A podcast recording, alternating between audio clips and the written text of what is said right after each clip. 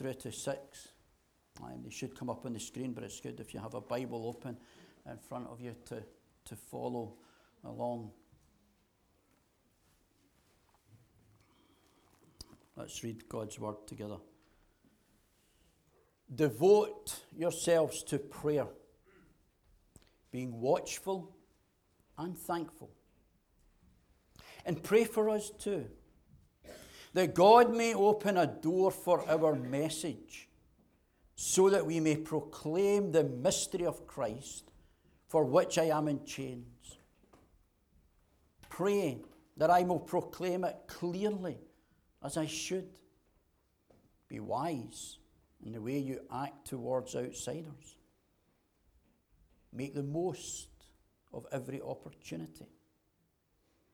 Let your conversation be always full of grace, seasoned with salt, so that you may know how to answer everyone. Another new year, you stand at the threshold of 2017 or 2017, whichever way you like. What are your priorities?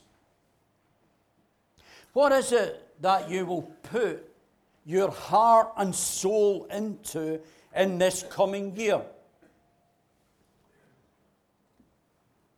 I'm told at this time of year, gym membership rockets and then drops off round about February time. But will you do that? A new fitness regime. What about work? What about a hobby? What about relationship? What about education? All things that are in and of themselves not bad things. But let me ask you at the beginning of this new year what about gospel work? In this coming year, where does the work of the gospel feature in your plans? We look into our world and we see a desperate, hurting, breaking, broken, dying world. And here in this letter to the church at Colossae, Paul is drawing it to a close. And, and before he gets into to the final greetings part of the letter, letter he, has got, got, he has got some sound advice for the church there that centers on what I believe to be two of the main pillars of any church fellowship namely prayer and, and proclamation. And coupled with that, he throws in, if you like it, it's not the right phrase to use, he puts in at the end how we are to present ourselves. God willing, you'll be hearing next week regarding certain changes to the prayer life of the church, as well as a new home group structure There is a leadership we hope to have in place at the beginning of February. One of the books that I read last year and started reading again in my recent reading week is called The Vine Project. And the stated aim of, of the book is this it might come up on a, on a slide, William. Um, it's a long quote, but it says this There is a longing for everyone to pray for and reach out to those around them, to make new disciples, and to nourish and edify and encourage one another in maturity or to maturity in Christ. You want a New Year's resolution? There you go. Probably hasn't come up very well there, but well, better up there than it is in front of me. There you go. We long and not just was that in the, what lies behind the book, it's what lies behind the heart of the leadership for this coming year. For everyone, everyone, to pray and reach out to those around them, to make new disciples, to nurture, to edify, to encourage one another to maturity in Christ. And in verses 2 to 6, Paul gives us pretty clear guidelines in regards to effective evangelism that is tied up in praying and in proclaiming and in presenting. And it's quite interesting to notice the order that Paul has here because he starts with prayer. That is, talking to God about people before he goes on to speak about proclaiming, which is speaking to people about God. So before we speak to people about God, we need to speak to God about people. So let's look at the verses before us, praying that God, by His Spirit, will speak to us through His Word. Firstly, then, we see persevering prayer. I take it as read that we all believe that prayer matters. And indeed, prayer makes a difference. However, believing something and actually doing something about it is another matter entirely. And in regards to prayer, notice what Paul gives us, or notice, sorry, that Paul gives us at least four characteristics that if we follow, I am convinced will change our prayer life, both individually and corporately as a church.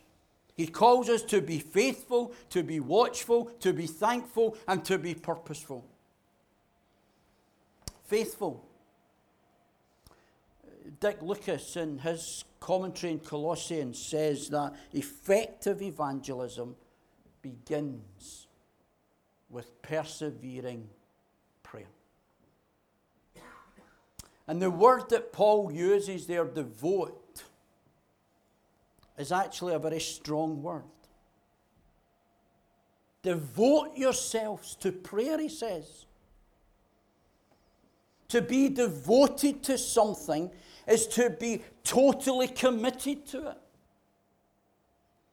It was a characteristic of the early church. Read again the book of Acts and see how devoted they were to prayer amongst other things.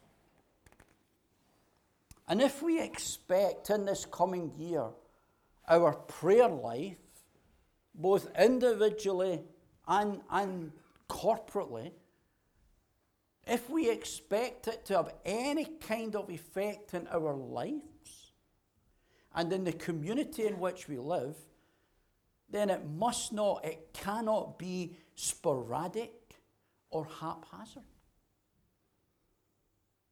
To be devoted to it. All true revival begins, indeed, is soaked and saturated in prayer. One commentator says this if Christians prayed with the same zeal that some people manifest to keep themselves physically fit for a longer and healthier life, they might see different results in the life and witness of their church. Brothers and sisters, this is not me on just some kind of hobby horse. The Lord knows my heart. This is not me about trying to do some kind of guilt tripping. This is about seeking to encourage us to keep the main thing the main thing. Prayer works. Think on the Lewis revival. Started when two elderly ladies who were unable to get out met together and prayed. Think on the six, I think it was, elderly, devoted women who, by their prayers, kept this place going not that many years ago. If you want to see what happens when a church devotes itself to pray, I encourage you to go and buy Jim Cymbala's book, Fresh Wind, Fresh Fire, because it tracks the growth of the Brooklyn Tabernacle in New York from a small, a very, very small number to what it is today. And prayer was at the very center of it.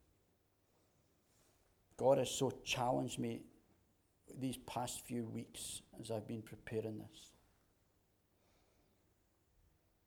And everything that I say here to you, I've already preached to myself umpteen times these past few weeks. How devoted to prayer am I? How devoted to prayer are you? How much time do I spend in prayer as opposed to on Facebook or reading a novel or doing a hobby? Find time for so many other things, but what about prayer? Be devoted to it. Give yourself to it. You won't be the poorer for it.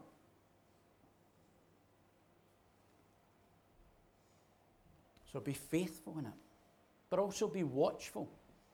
Remember Jesus' words to his disciples in the Garden of Gethsemane? Watch and pray, said.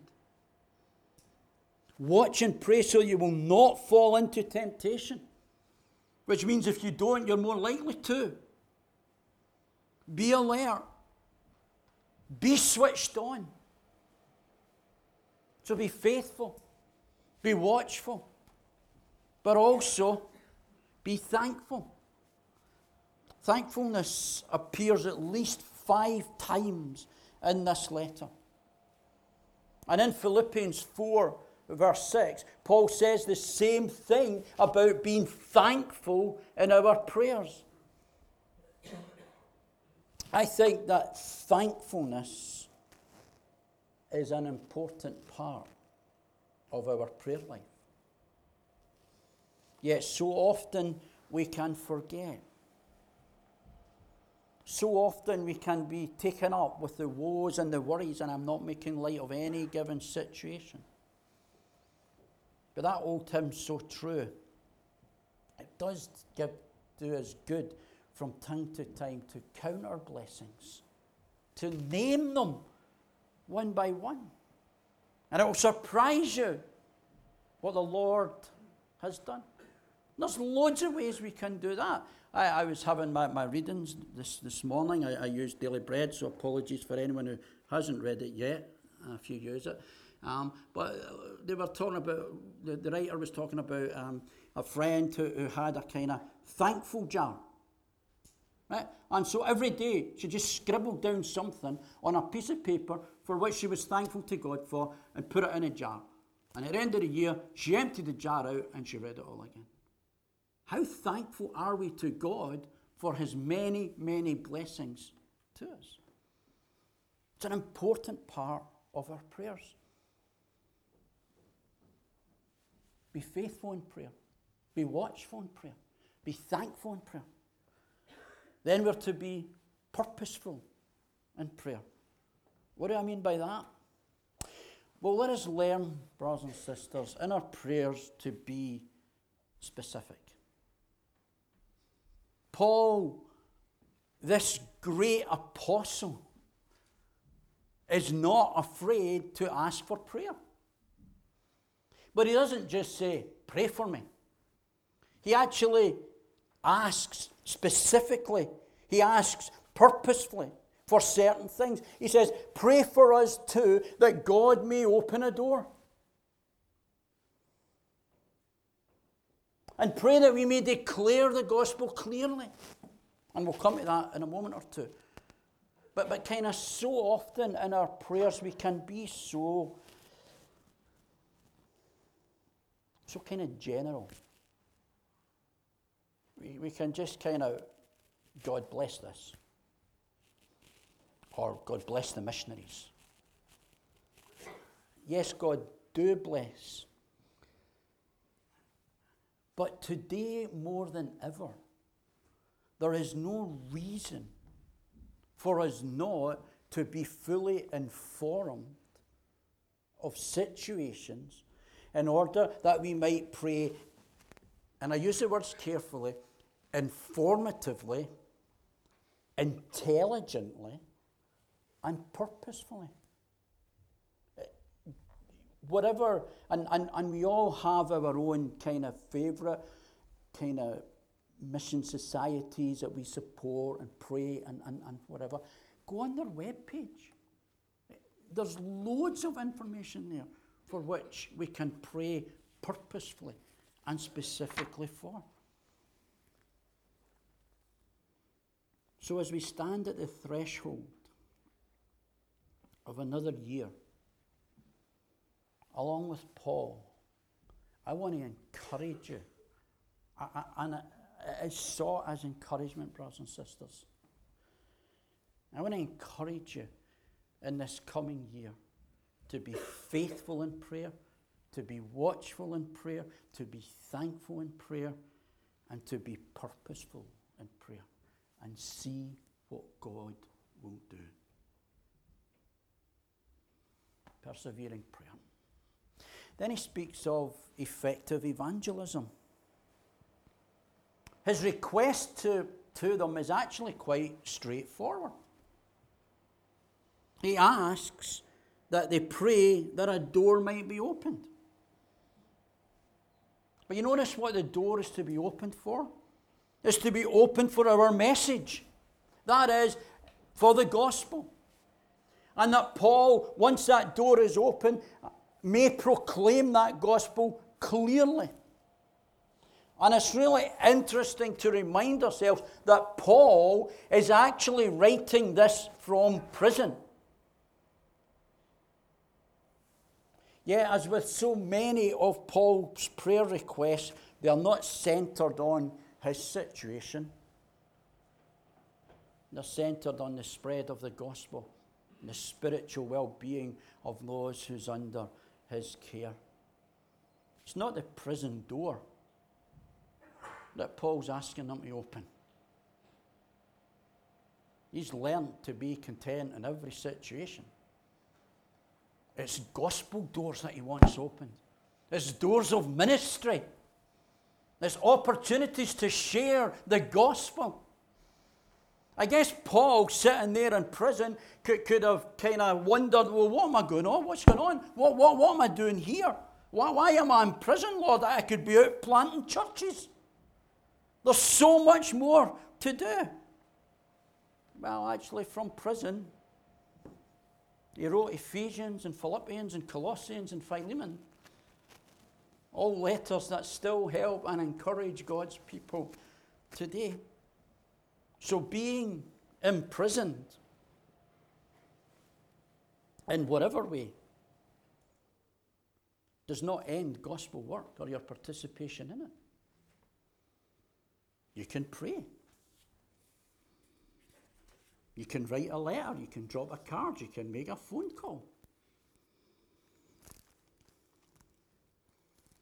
So it's interesting to see that, that Paul desired an open door for gospel work. Considering that that was the very thing that he was imprisoned for. Paul's overriding desire was to proclaim the mystery of Christ. We saw recently from Ephesians all that that meant. Namely, how God in Christ has brought together both Jew and Gentile, and that forgiveness and salvation is for all who put their faith and trust in Him. Brothers and sisters, effective evangelism needs to have at the very core the gospel. Not as an add on, but at the very core. Because it is the gospel that is the power of God unto salvation for all who believe. And effective evangelism needs to have that at the core. Christ crucified buried, risen, coming again, lay at the very heart of Paul's evangelism, and that was pretty effective. And it needs to be the same today. That is what Paul wants. He wants an open door. And he wants it in order that he might proclaim Christ. It is my deep conviction, brothers and sisters, that God has given us open doors. The work at Seafield on a Wednesday, the use of Riverside, mother and toddlers, other opportunities.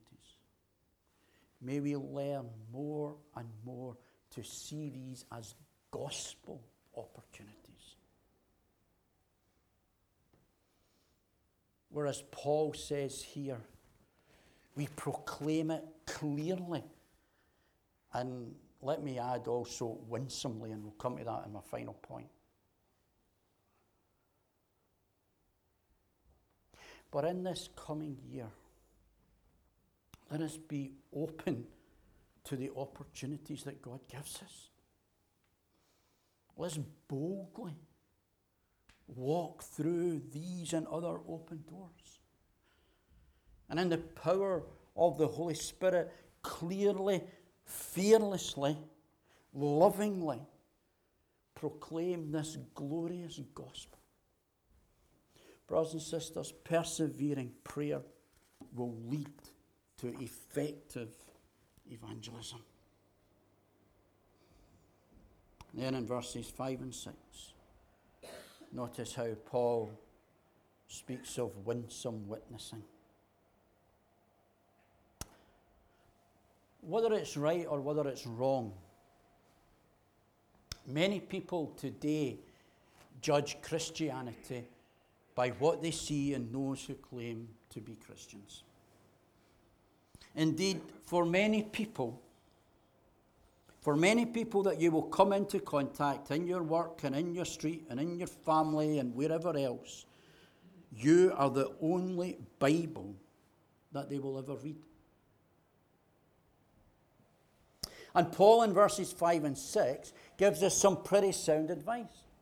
Notice what he says. He says, Be wise in the way you act towards outsiders. It seems to me that when Paul speaks here of outsiders, he is referring to those who, as yet, as yet, are not Christians.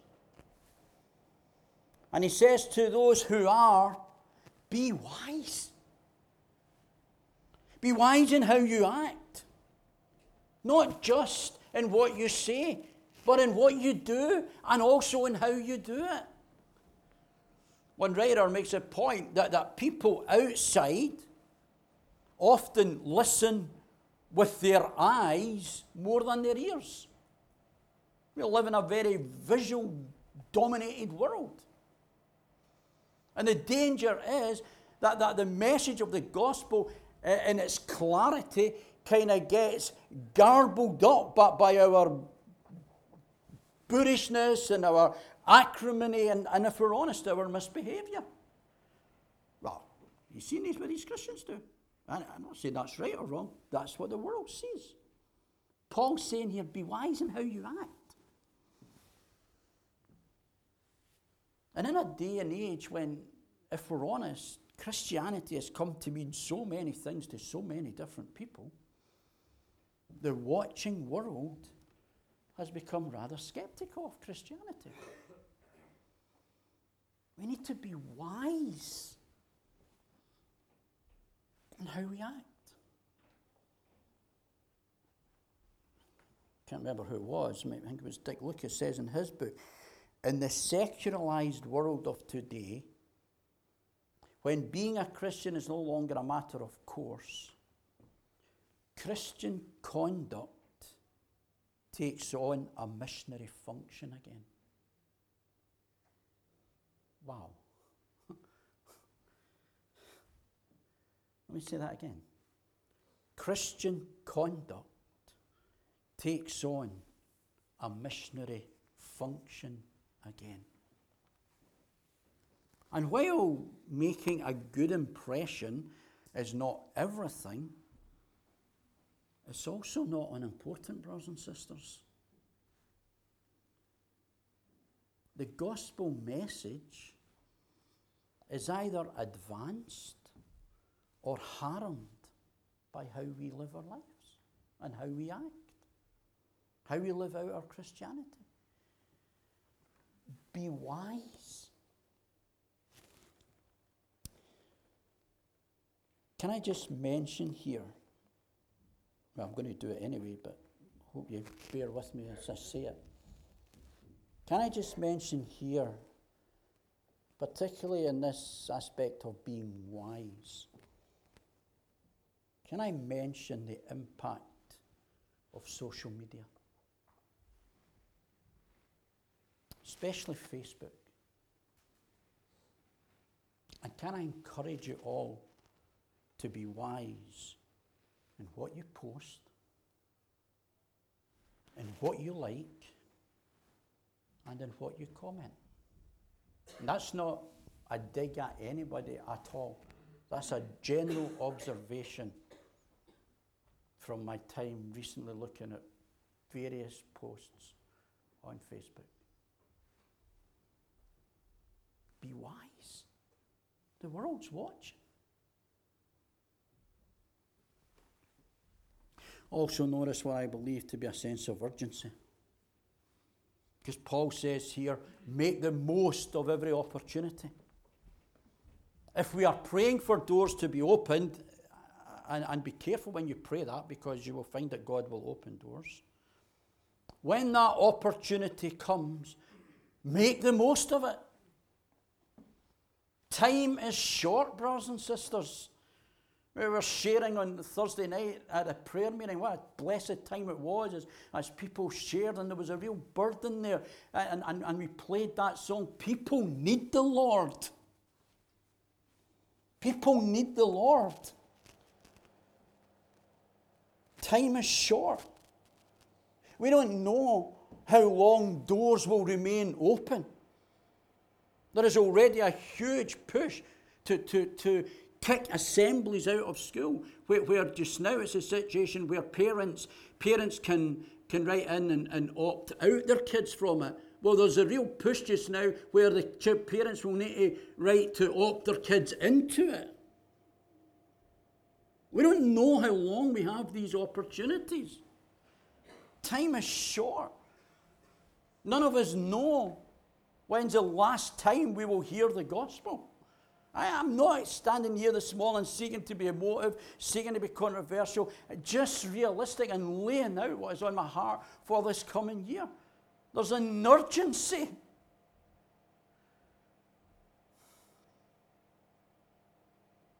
Urgency for people to hear the gospel. And again, we can all, myself included, nod in agreement. But it should also move us to action. Be wise. Be urgent. And finally, be ready. Let your conversation be sometimes full of grace. Doesn't say that. Let your conversation be always full of grace, seasoned with salt so that you may know how to answer everyone. God, in His infinite mercy, has been graceful to us. We are recipients of His grace, and we are to show that grace to others.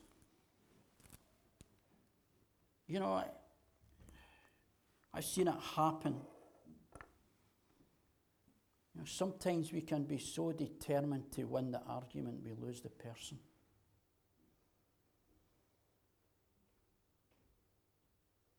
Before we make disciples, which actually is the Holy Spirit's role, but God delights to use us, we need to make friends. We need to build a rapport with people. That's what Louis and Rose is trying to do in Torrey. We need to see people as what they are people, not just some kind of project. They're people who need the Lord. We need to be gracious. We need to be loving. We need to be winsome. But also, we need to be bold. And we need to show them and we need to tell them of Jesus, the mighty to save. Salt was used both as a preservative as well as a seasoner in Jesus' time. Jesus has told us, didn't he, in Matthew 5, to be salt and light. Well, may our speech in this coming year to outsiders and to one another be pure and savoury. May it build up. May it encourage. It is, I believe, that as we talk to God about people prayer, before we speak to people about God evangelism, we will be able, by the Spirit's enabling, to answer everyone. That verse used to frighten the living daylights out of me. But we're to be ready. We're to give a reason for the hope within.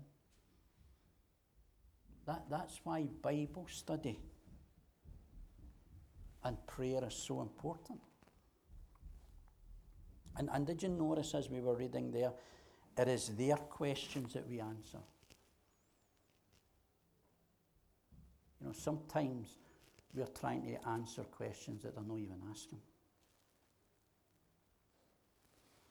Touched a little bit on that at a recent baptism when we looked at uh, Philip and the Ethiopian eunuch, didn't we? Philip just started where, where a guy was at. Do you remember Jesus with the women at the well at Samaria? Jesus just started with where they were at. Start with where they are. And clearly, and wisely, and winsomely proclaim this glorious message to them by word, by deed. Brothers and sisters, at the outset of this new year, let us commit ourselves. Let us devote ourselves to persevering prayer, to effective evangelism, and to winsome witnessing, and leave the results with God. He has called us to be faithful. May we do that by His Holy Spirit's enabling. And to Him and Him alone be the praise and the glory. Let's stand as we pray before we sing.